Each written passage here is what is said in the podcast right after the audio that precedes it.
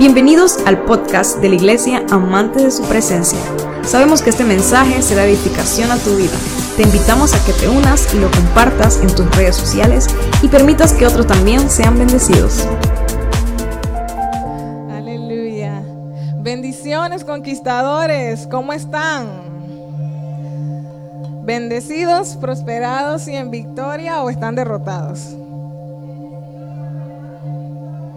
Amén, así mismo es, esa es la actitud, amén, de todo conquistador, de todo guerrero. Y a pesar de las cosas que estén pasando, ya sea que estemos bien o estemos mal, siempre debe ser la actitud, gracias, siempre debe ser la actitud delante de nuestro Dios, delante del mundo, porque como dice la palabra del Señor, somos carta abierta al mundo. Amén.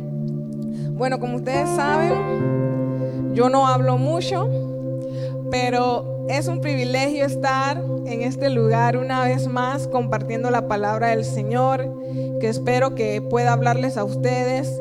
No me miren a mí porque yo a veces se me traba la lengua, me enredo hablando para adelante y para atrás y toda la cosa. Entonces, que sea el Señor quien hable a sus corazones en esta hora con la enseñanza más que todo que traigo para ustedes. Amén. Y antes de esto vamos a estar orando para que sea el Espíritu Santo el centro de todo lo que vayamos a hablar.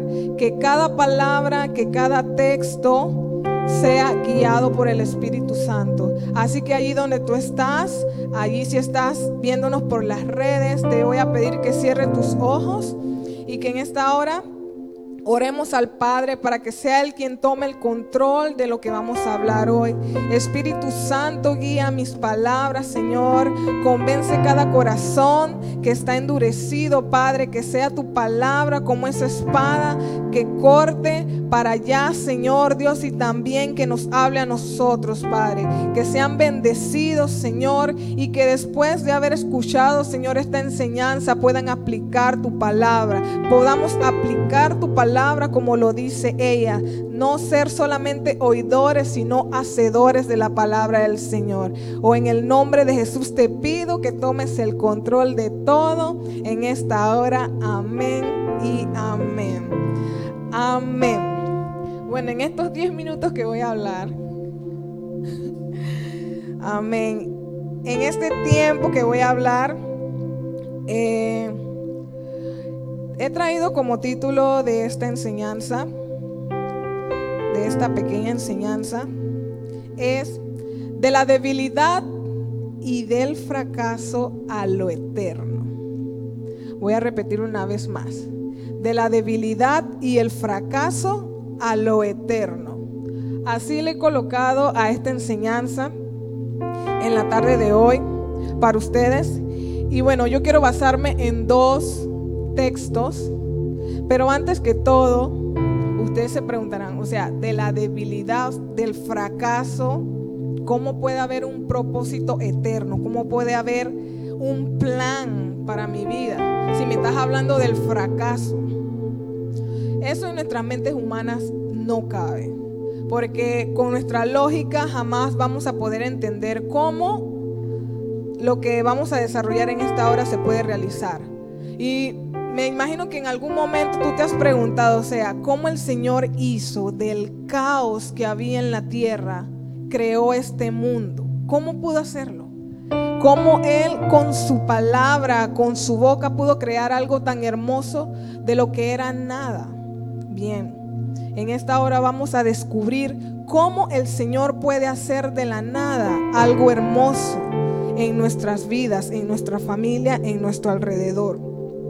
Entonces, como les comentaba, nosotros jamás vamos a poder pensar eso porque nuestra mente humana está muy limitada a las cosas de la tierra. Y si nos ponemos a pensar en las cosas que el Señor piensa de nosotros, imagínense, nuestro cerebro explotaría porque no van a caber esos pensamientos. Su palabra dice que nuestros pensamientos son más que sus pensamientos, perdón, son más altos que nuestros pensamientos y sus caminos mucho más altos que nuestros caminos. Así que bien, si nos ponemos a pensar y analizar humanamente, no vamos a llegar a nada, sino que simplemente tenemos que muchas veces aceptar lo que el Señor nos ha dado, lo que el Señor ha puesto en nuestras manos, lo que Él ha creado alrededor de nosotros, porque con un propósito Él lo ha hecho. Y de esta manera lo puedo sustentar en Primera de Corintios, que nos dice, Primera de Corintios capítulo 2, 9, ni ojo ha visto, ningún oído ha escuchado, ninguna mente humana ha concebido lo que Dios ha preparado para los que aman, que es lo que les decía anteriormente. Con nuestras mentes no vamos a poder entender lo que el Señor ha preparado para nuestras vidas. Y cómo Él de la nada puede crear algo hermoso, no solamente a nuestro alrededor, sino en nuestras vidas, en nuestro ministerio, en nuestra familia, en todo. Y este siempre ha sido el plan del Señor, de que tal vez nosotros muchas veces nos pongamos a decir, pero qué insignificante soy yo. Como muchos personajes de la Biblia que no creían cuando Dios los había llamado, no creían que realmente era el mismo Señor, el mismo ángel de Jehová que estaba llamándolos a ellos. Tal vez por el miedo, por el menosprecio, pero es así la manera que el Señor trata. Es la manera en que el Señor quiere usarnos. Porque como humanos no, les vamos no le vamos a mentir a Dios ni le vamos a mentir a nadie. Hemos llegado a pensar esas cosas.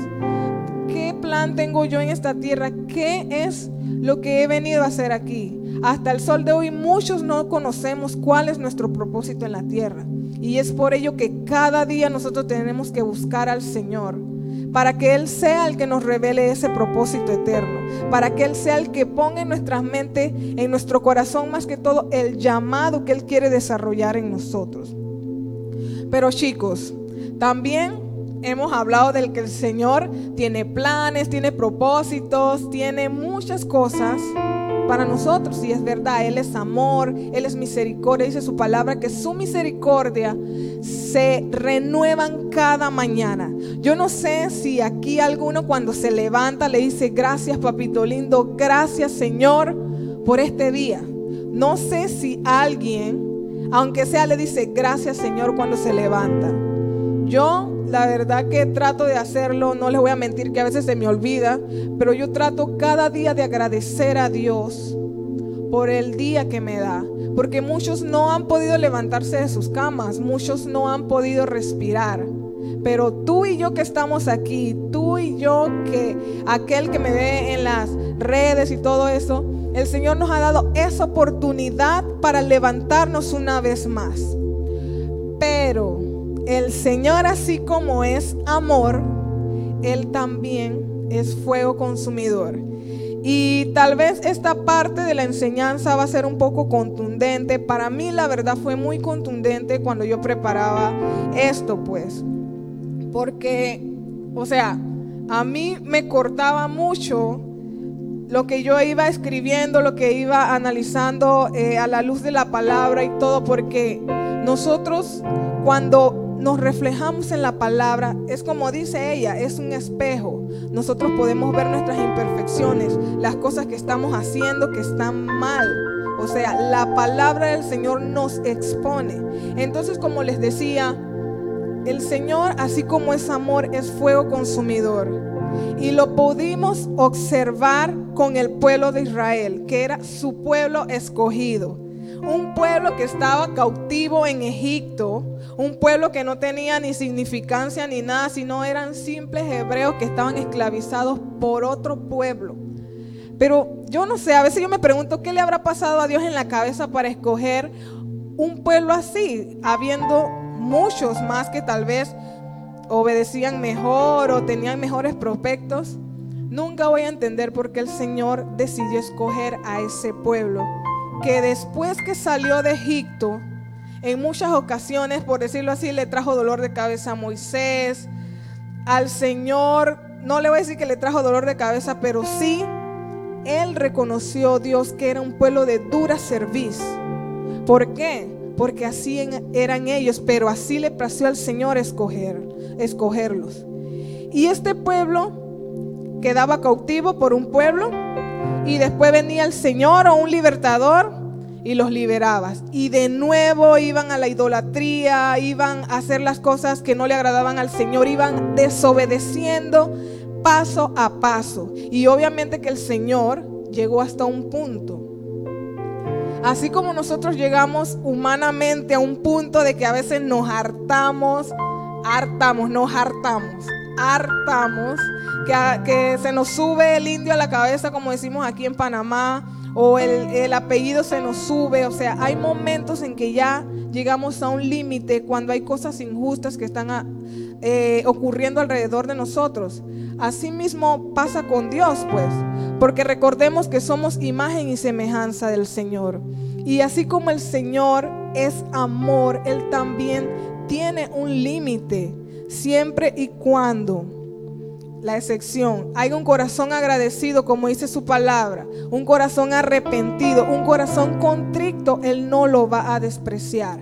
Pero si nosotros conociendo la verdad, si nosotros sabiendo que hay cosas que al Señor no le agrada, seguimos y seguimos, el Señor va a llegar hasta un límite. Su gracia, mejor dicho, va a llegar hasta un límite. ¿Por qué? Porque Él así lo establece en su palabra. Y lo podemos ver en el pueblo de Israel. Y el primer texto que quiero tomar en esta hora se encuentra en Isaías capítulo 1, que este es el primer punto, el cual yo he puesto cuando llegamos más allá de los límites. Como les decía, el pueblo de Israel era un pueblo que caía siempre en el pecado, que caía siempre en la abominación. Un pueblo que era liberado, que había visto las maravillas del Señor, que había visto cómo Dios en sus propios ojos hacía caer maná del cielo, hacía descender codornices, abría el mar, todas estas proezas ellos los vieron con sus ojos. Pero ellos como que poco importa, se olvidaban de esas cosas que el Señor hacía. Y hacían cosas que no le agradaban, iban tras ídolos. Entonces, cuando yo veo este capítulo de Isaías 1, todo lo que él dice, ahí de verdad que yo me estremecí porque yo dije, chuzo, aquí ya el Señor lo sacaron de las casillas, ya Dios mío, ¿qué habrá pasado aquí? Pero en el versículo 11, le voy a leer solo algunos versículos. Nos dice Isaías 1, versículos 11. ¿Qué les hace pensar que yo deseo sus sacrificios? Dice el Señor. Estoy harto de sus ofrendas quemadas de carnero y de la gracia del ganado engordado. Cuando vienen a adorarme, ¿Quién les pidió que desfilaran por mis patrios con toda esa ceremonia? Imagínense cómo se expresaba el Señor en ese momento. Aquí vemos a un Dios enojado, un Dios airado por lo que estaba haciendo el pueblo de Israel. Y cuando pasamos al versículo 15, dice, cuando levantan las manos para orar, no miraré, aunque hagan muchas oraciones, no escucharé porque tienen las manos cubiertas con la sangre de víctimas inocentes. Y aún sigue diciendo más en ese versículo todas las cosas de por qué el Señor estaba enojado con el pueblo de Israel. O sea, ellos venían de que trayendo ofrenda, de que cantando, y eso el Señor ni fu ni fa. Eso ni le iba ni le venía, porque ya el Señor conocía sus corazones. Muchas veces así mismo somos nosotros en estos tiempos. Nosotros venimos aquí a la iglesia, pero presentamos una pantalla.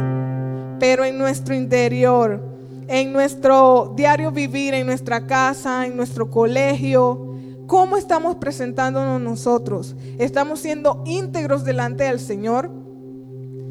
¿Estamos siendo personas que de verdad están agradando en, nuestro, eh, en el caminar al Señor? El Señor estaba enojado con el pueblo de Israel. Y yo no quiero imaginarme un Dios tan enojado, porque Él hubiera podido fulminarlos de ya para allá. Porque lo que estaban haciendo el pueblo de Israel era abominable delante de sus ojos. Pongámonos a pensar, ¿qué estamos haciendo que muchas veces son abominables a los ojos del Señor? No que son feos, son abominables.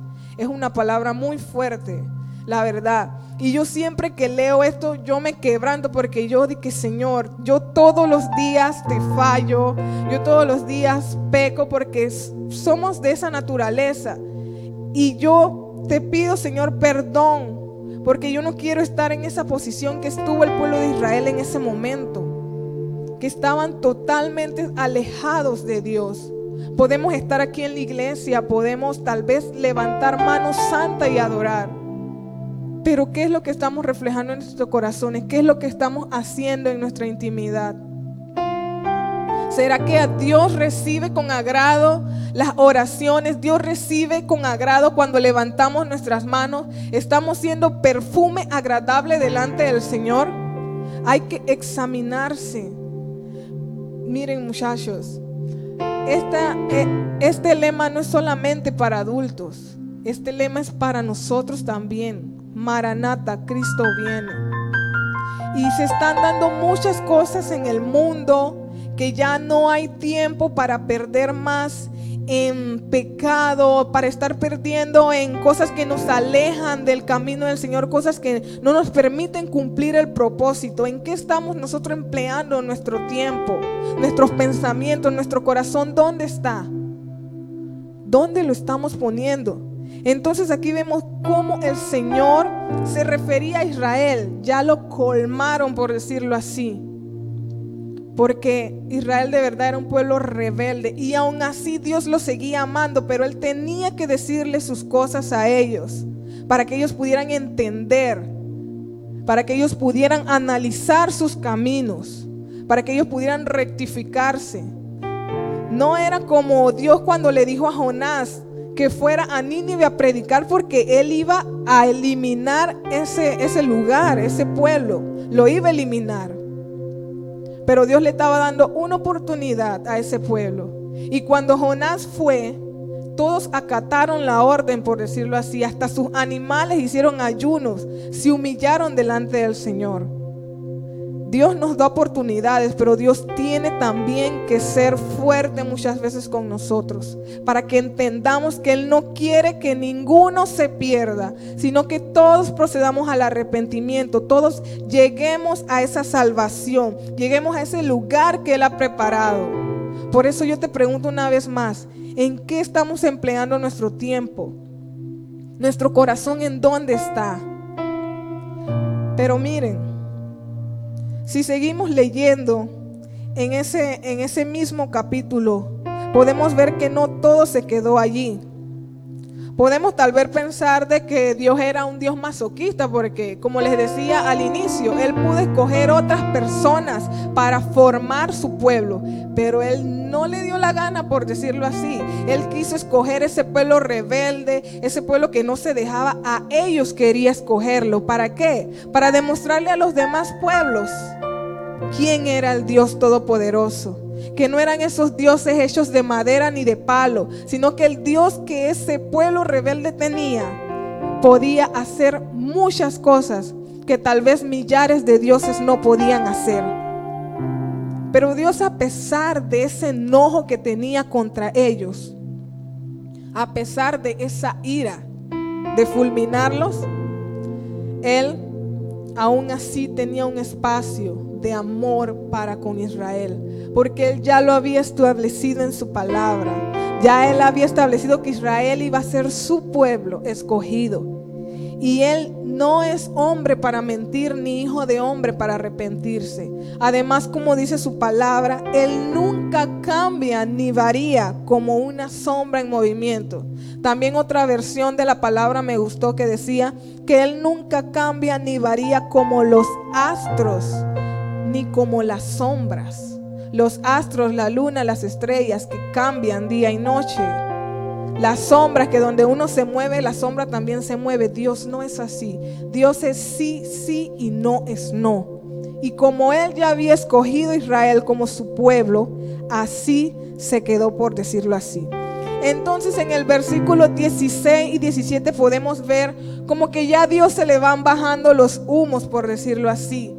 Porque Dios, aparte de ser fuego consumidor, y como lo mencionaba, Él es amor, Él es misericordioso. Y por amor a su palabra, Él fue así con su pueblo. Y, y dice en el versículo 16 y 17, miren lo que le dice a Israel, lávense y queden limpios quiten sus pecados de mi vista, abandonen sus caminos malvados, aprendan a hacer el bien.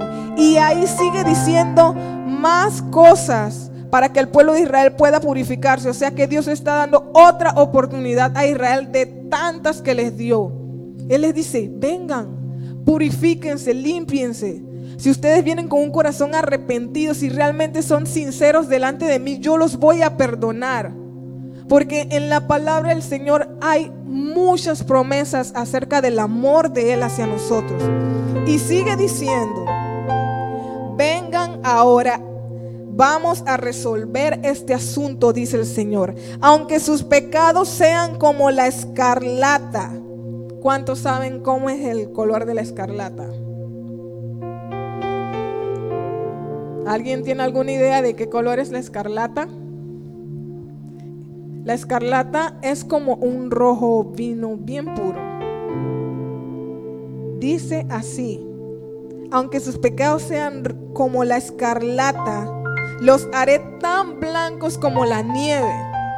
Y aunque sean rojos como el carmesí, el carmesí también es un rojo así bien chillón, un rojo bien puro.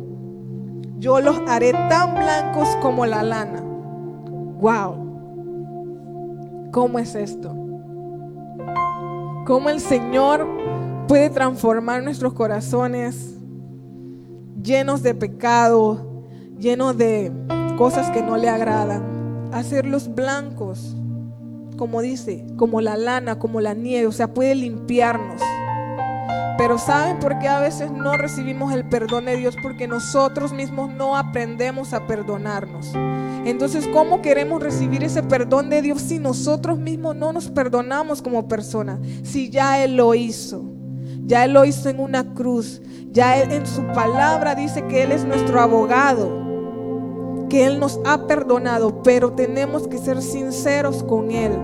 Tenemos que decirle, Señor, yo no puedo con esto. Este pecado me agobia todos los días. ¿Qué hago? Y más que somos jóvenes, que en todo momento hay que ser una tentación aquí, que otra aquí, que yo trato de esquivarle y me sale una más grande y nos sentimos tan agobiados que no sabemos qué hacer. Esas cosas debemos de ponerlas delante de Dios, porque Él ya nos conoce, pero Él quiere que nosotros la digamos y las presentemos delante de Él. ¿Por qué? Porque Él es fiel y justo para perdonarnos, siempre y cuando nos arrepintamos y tomemos otro camino. Y así podremos alcanzar la misericordia del Señor. Pero mientras sigamos en lo mismo, como mencionaba, un día la gracia del Señor lastimosamente se va a terminar en nosotros. Y como un personaje que voy a mencionar más adelante, ni Dios quiera nos pase, porque eso sería algo muy triste. Entonces debemos aprovechar que el Señor está extendiendo sus brazos de amor cada día para que podamos llegar ante Él, para que podamos decirle, Señor, te lo entrego todo, como dice una canción, te lo entrego todo. No quiero que te quedes con nada de mi humanidad, nada de mi persona, porque nada de eso te agrada. Esas cosas manchan mis vestiduras. Y el Señor con sus brazos abiertos viene y nos cubre con su sangre, nos perdona nuestros pecados y nos hace nueva criatura, nos hace seguir adelante. Él no dijo que íbamos a ser perfectos aquí en la tierra, aunque sí podemos serlo porque Jesús lo fue, pero Él sabe las dificultades que cada uno pasamos, pero también ve la intención del corazón. Él ve la manera en que queremos hacerlo. Como segundo punto y el segundo texto que quiero en esta hora también mencionar está en Primera de Corintios, capítulo 1, del versículo 27 y 29, que me gustó la versión eh, internacional que dice, pero Dios escogió lo insensato del mundo para avergonzar a los sabios y escogió lo débil del mundo para avergonzar a los poderosos. También escogió Dios lo más bajo y despreciado y lo que no es nada para anular lo que es, a fin de que en su presencia nadie pueda jactarse. Tú valor y tu propósito no lo determina el hombre, lo determina Dios. Nadie puede venir a decirte cuánto tú vales o si eres eh, o, o si eres útil para algo o no. El que dice eso es Dios porque Él te creó. Más nadie puede conocer cada parte de tu corazón, de tus pensamientos, nadie, sino solo Dios. Y por eso Él dice que Él escogió lo insensato. Y de allí es donde parte mi tema, que del fracaso y de la debilidad el Señor tiene propósitos eternos para nuestras vidas. Y yo busqué que era Bill. Y Bill no es cruela de Bill. Y nada de Nelson, por favor. Bill se deriva del latín bilis, que puede traducirse como de escaso valor o despreciable. Bíblicamente se refiere a aquello que es indigno, deshonroso o malvado, inclusive maléfico e impuro.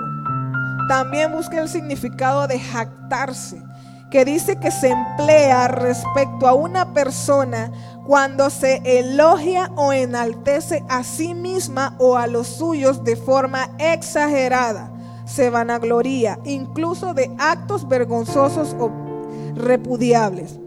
Entonces, vemos este versículo y decimos, entonces, allí es donde el Señor viene y toma aquello que nos sirve por el mundo, aquello que la gente ve que hay eso es basura, que va, eso no sirve para nada.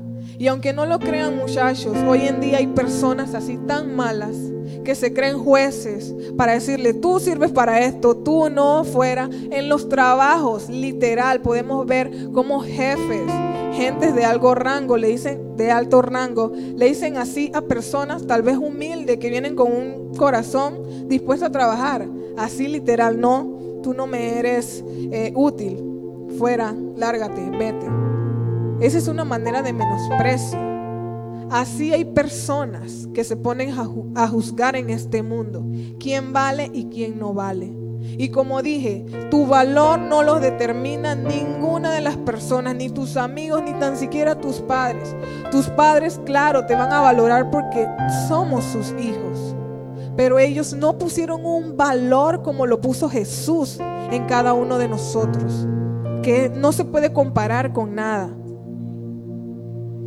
Y, y la verdad, yo me ponía a analizar mucho porque yo ahora he podido entender un poquito por qué el Señor entonces tomó esta gente rebelde de Israel para hacerlo su pueblo, para hacerlo demostrar a otros de que no era cualquier Dios el que habitaba entre ellos.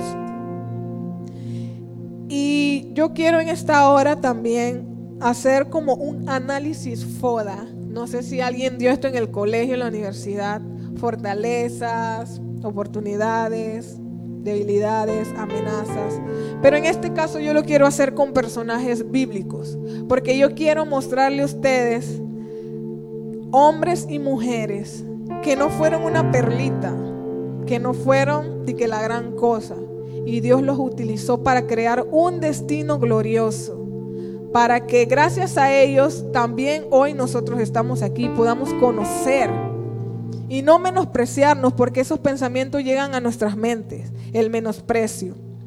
Y en esta hora, eh, en lo que es fracasos, comenzando este análisis FODA, yo lo tengo con fracasos. En la Biblia existieron hombres que Dios escogió para una misión especial, pero su final fue de fracaso porque decidieron tomar el camino de la desobediencia. Y el primer personaje que les voy a mostrar es Sansón. Sansón fue un hombre, para decirles rápidamente, que fue escogido desde el vientre de su madre. Mejor dicho, un ángel vino y se le apareció a la esposa de Manoa, que era la mamá de Sansón, y le dijo que sí, que él iba a ser un hombre fuerte, que iba a libertar a su pueblo y no podía hacer esto, esto ni lo otro. Era como un Jesús, pues, un nazareo, no podía pasar navaja por su cabeza ni nada. Entonces a medida que Sansón iba creciendo, él obedeció los preceptos y todos, hasta que llegó a un punto donde se le apareció la tentación. por decirlo así, la debilidad de él, que fue una mujer, Dalila. Y como conocemos, Dalila comenzó a seducirlo y todo esto, que sí, que dime cuál es el secreto de tu fuerza y la, la, la, la, la, la, hasta que al final Sansón se lo dijo. Sansón, antes de decirlo, él pudo analizar en su mente porque desde chiquito sus padres le habían inculcado las cosas que él tenía que hacer. Pero el Señor tampoco obliga a nadie. El Señor no nos obliga a hacer algo que no queramos porque Él es un caballero. Nosotros estamos aquí es por voluntad nuestra. Claro, nuestra voluntad la doblegamos delante de Él, pero Él nos dio libre albedrío y así se lo dio a Sansón. Y Sansón que decidió desobedecer a Dios, dándole el secreto a Dalila, hasta que el final de él fue triste. ¿Por qué? Porque los filisteos lo tomaron y se burlaron prácticamente de él. Al final, claro, mató más hombres de lo que él mató cuando estaba vivo. Pero tal vez ese no era el destino que el Señor tenía para Sansón. Pero él decidió desobedecer a Dios y su final fue de fracaso. Lo mismo que con Saúl. El pueblo quería un rey, un rey, y el Señor como que no estaba de acuerdo porque Dios quería ser el rey de Israel, imagínense.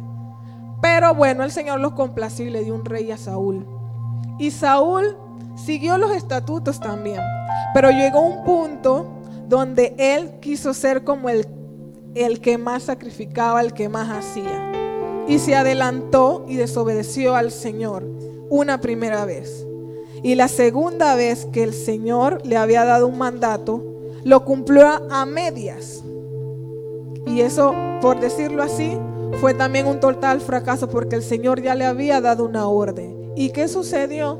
El Señor lo rechazó. Simplemente por no obedecer. Fue tan drástico con Saúl. Y de verdad que es triste. Ni Dios permite que en algún momento nosotros nos encontremos en una situación que Él tenga que quitar su rostro de nosotros. Porque es muy triste vivir sin la presencia del Señor, vivir sin quebrantarte, que cuando tú ores no sientas nada, eso es algo muy triste. Yo no sé si tú lo has sentido en algún momento, que tú oras y tratas y tratas y, y no te sale nada, estás como seco. Debemos analizar lo que es lo que hay en nuestros corazones o qué es lo que estamos reflejando, que muchas veces no agrada al Señor.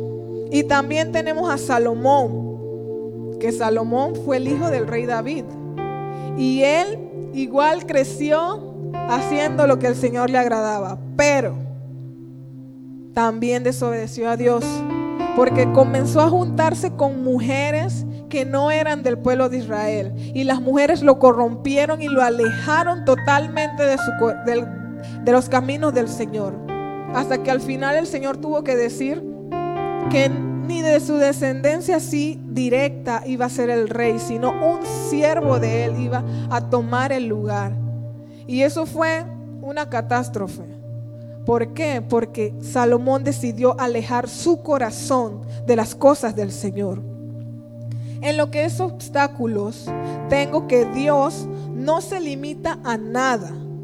Nada, porque lo que es imposible para el hombre era posible para el Señor. Obstáculos. Tengo un personaje que es Moisés. ¿Cuál era el obstáculo de Moisés? Él decía, yo no sé hablar, yo me enredo, soy, no sé, mi lengua no, no puede hablar delante del faraón, ¿cómo le hago? Pero el Señor ya lo había capacitado y lo había llamado. Él mismo se ponía los obstáculos. ¿Y quién mejor que Dios que nos llama a nosotros? ¿Quiénes somos nosotros para decirle, Dios, pero si tú no sabes que a mí se me enreda la lengua, que yo no puedo hablar, que cuando yo veo a alguien o estoy delante de una persona me pongo nerviosa? No, el Señor conoce y por algo llamó a Moisés, al igual que también llamó a Ruth. Porque Ruth no era ni tan siquiera israelita. ¿Y cuál era el obstáculo? Era ese, que ella no era del pueblo de Israel. Pero cuando su esposo murió, solamente quedó con su suegra y otra, otra chica también. ¿Qué decidió una? Irse a su pueblo. Pero ¿qué decidió Ruth? Seguir la misma fe que su suegra. Adorar al Señor, adorar a Dios. Y ella tal vez pensó que porque no era israelita no podía seguir eso, pero ella no le importó. Eso no fue obstáculo para ella para seguir el camino que estaba siguiendo en ese momento su suegra. Entonces, los obstáculos y las montañas nos las ponemos nosotros, porque Dios nos pone el camino. Nosotros tenemos que poner nuestra disposición en el corazón para seguir ese camino. En debilidades tenemos, yo tengo a Jacob, a David, Elías y Pedro, que fueron personas con un carácter también, que tenían ciertas actitudes. Por ejemplo, Jacob era engañador. Él le quitó la bendición a su hermano mayor. Imagínense, se aprovechó que su papá estaba ciego y lo engañó. Pero ¿qué pasó?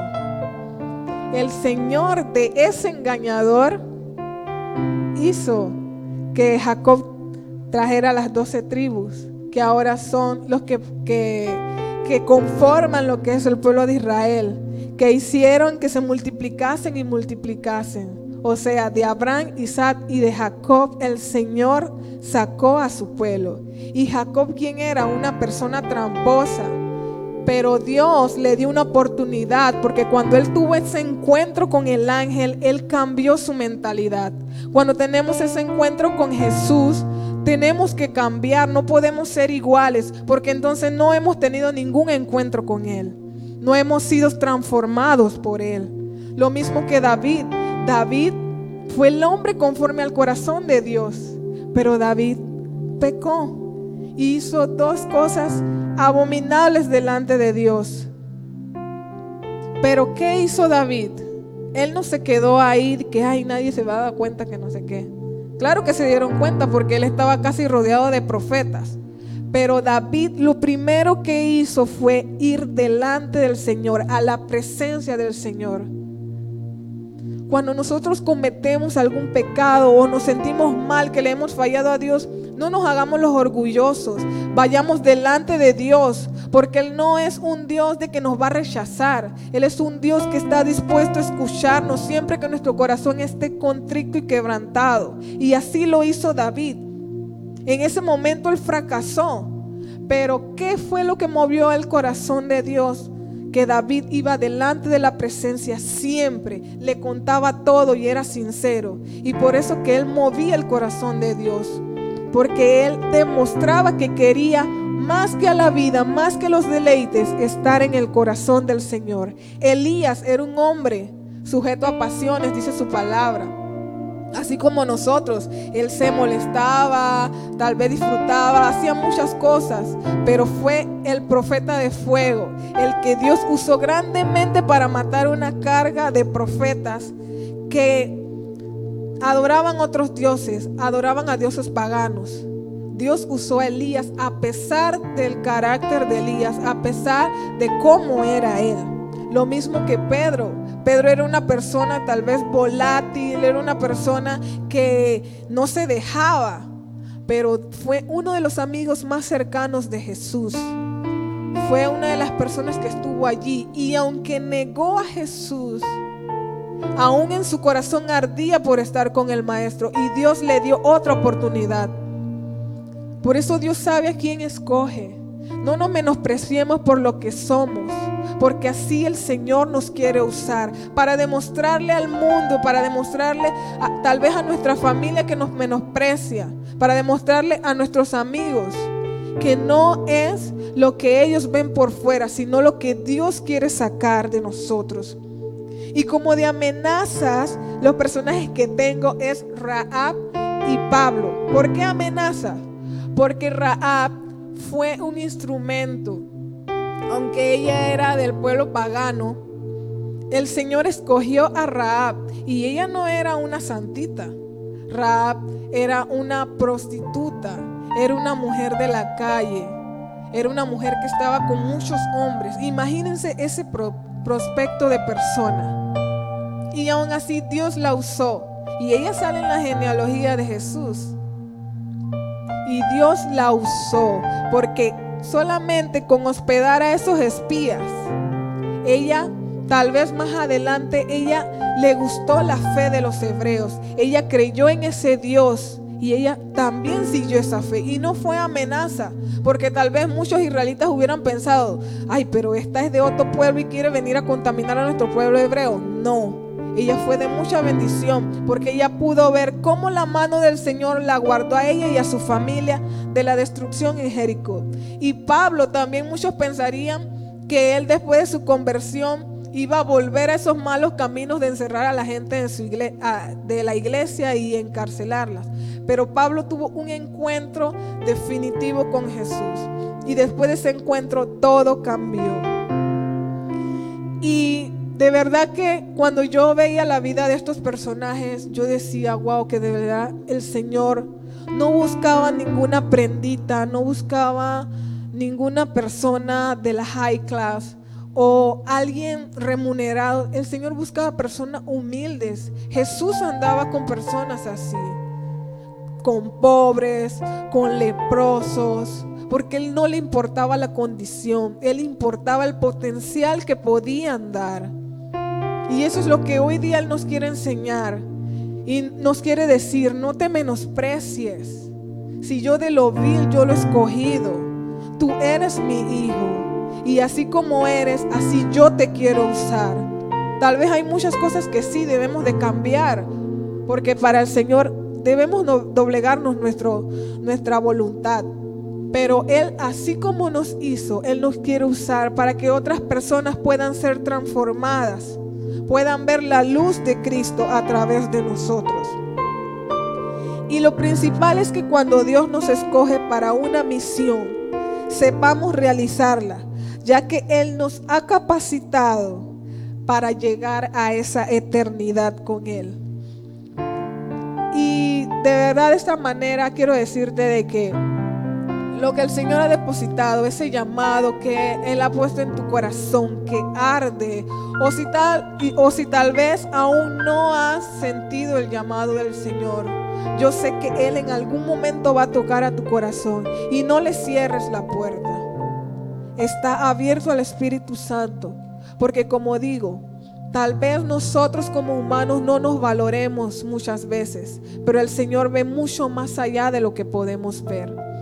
Y así con esa misión que es de predicarle a otros, de evangelizar, de presentarles a Jesús, no como una religión, sino como un estilo de vida. Que la gente no diga, ay, yo no voy allá porque Chuso tiene muchas reglas y muchas cosas. Cuando uno conoce al Señor, uno no, no, no se siente obligado a no hacer algunas cosas, sino es ya, esto agrada al Señor.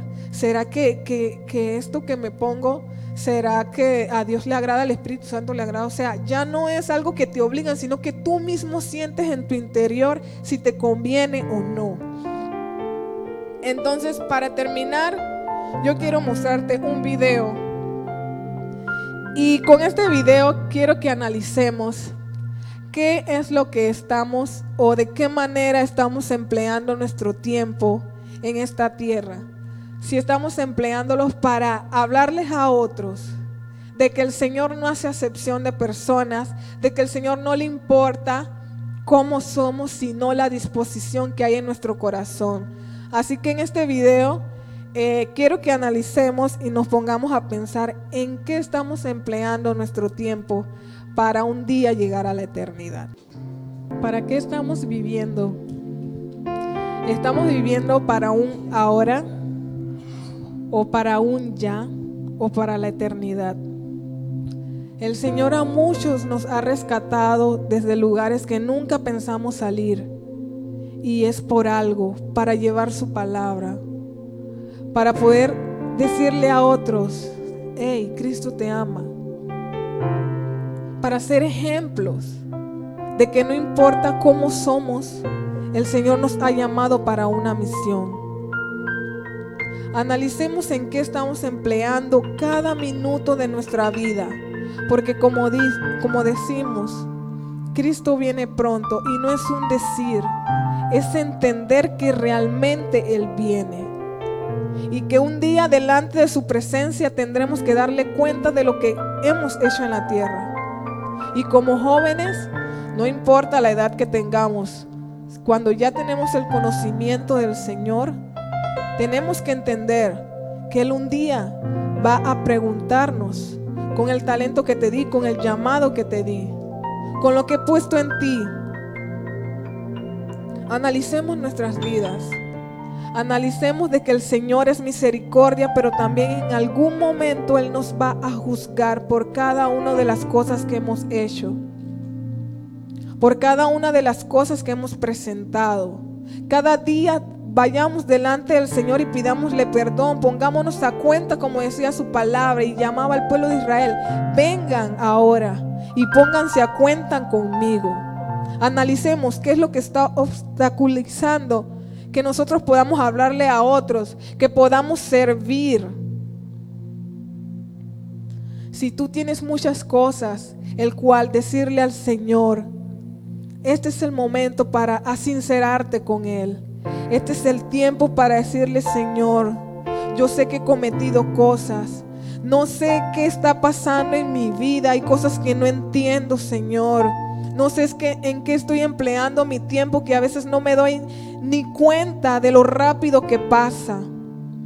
Pero estoy cultivando tu palabra para que en una eternidad pueda estar contigo. Nosotros decidimos qué eternidad queremos pasar, si con el Padre o en el infierno. Porque el infierno es real, conquistador, joven, amigo, padre o madre que me ve. El infierno es real. Y por eso que el Señor nos hace un llamado de ponernos a cuenta con Él. Como menciono una vez más, Él no mira nuestra condición de pecador porque así somos. Él mira la disposición y el querer servir a Dios. Así que en esta hora inclina allí tu rostro. Y si tienes que sincerarte con el Señor por muchas cosas que has pensado, que has hecho, algunos pecados que has cometido, como decía el rey David, Señor, líbrame aún de aquellos pecados que yo ni conozco. Porque como dice la Biblia, también el corazón es engañoso. ¿Quién lo puede conocer? Solamente Dios. Dile allí, en tu asiento o en el lugar donde nos estés viendo, Señor, perdóname por aquellos pensamientos, por aquellas cosas que no te agradan. Ayúdame a cultivar el tiempo, Señor. Aprovechar el tiempo que los días son malos, Señor. Para poder hablar de tu palabra, Señor. Para poder limpiar mis vestiduras, Padre. Para poder seguirte, para hablar a otros, Dios de que tú quieres una eternidad con ellos, de que tú quieres, Señor, que corran al arrepentimiento, Padre. Perdónanos en esta hora, Señor, por lo que hemos cometido. Limpia nuestras manos, nuestro corazón. Pon ese llamado fuerte en cada uno de nosotros que entendamos de que el tiempo corre y que tú estás cerca y lo que tú quieres es que vivamos una vida íntegra delante de ti, que podamos ser esa carta abierta al pueblo, que podamos ser aquellos que puedan reflejarte, Señor. Te pedimos en esta hora, Padre, en el nombre de Jesús, que tú nos guardes. Guárdanos a cada uno, Señor, en lo que hagamos, que podamos ser íntegros en donde sea que vayamos, Señor Dios. Pero que sobre todo esa misión que tú nos has dado podamos, Señor, realizarla. Para que un día tú puedas decirme o decirnos, buen siervo y fiel. Buen siervo y fiel. Esas serán las palabras más gratificantes que escucharemos. Siempre y cuando limpiemos nuestras vestiduras cada día y tratemos de vivir para el Señor porque es lo único que en esta tierra nos va a salvar. Es estar en la eternidad con el Padre. Que es lo que Él siempre ha querido desde el principio del mundo. El enemigo ha querido sabotear el plan del Señor, pero Él ha mantenido su promesa en tu vida. Y lo que Él prometió, Él lo va a cumplir. Porque Él es fiel y justo para cumplir sus promesas y Él no fallará. Aunque seamos infieles, dice su palabra que Él sigue siendo fiel. Pero necesitamos sincerarnos delante del Señor. Dios, ayúdanos a tener un corazón dócil, un corazón sensible a tu presencia, Padre. Que cuando no sintamos que tu presencia está con nosotros, nos preocupemos, que busquemos más, Señor. Que anhelemos cada día más de tu presencia. Te lo pedimos en esta hora en el nombre de Jesús. En el nombre de Jesús, Señor Dios. Danos esa capacidad de demostrarle al mundo que tú no haces sección de personas, sino que tú escoges, Señor, de lo vil y lo menospreciado para mostrar tu reino, para hacer grandes obras. Y el ejemplo de eso hemos sido nosotros, que nos sacaste de las tinieblas y ahora somos reflejados en tu luz, Señor. En el nombre de Jesús queremos ser ejemplos para ti, ejemplos de tu palabra, ejemplos de tu caminar, Señor. En el nombre de Jesús te damos las gracias, Padre. Gracias, Señor. Amén y amén. Así que espero que haya sido de bendición esta enseñanza y que el Señor les bendiga.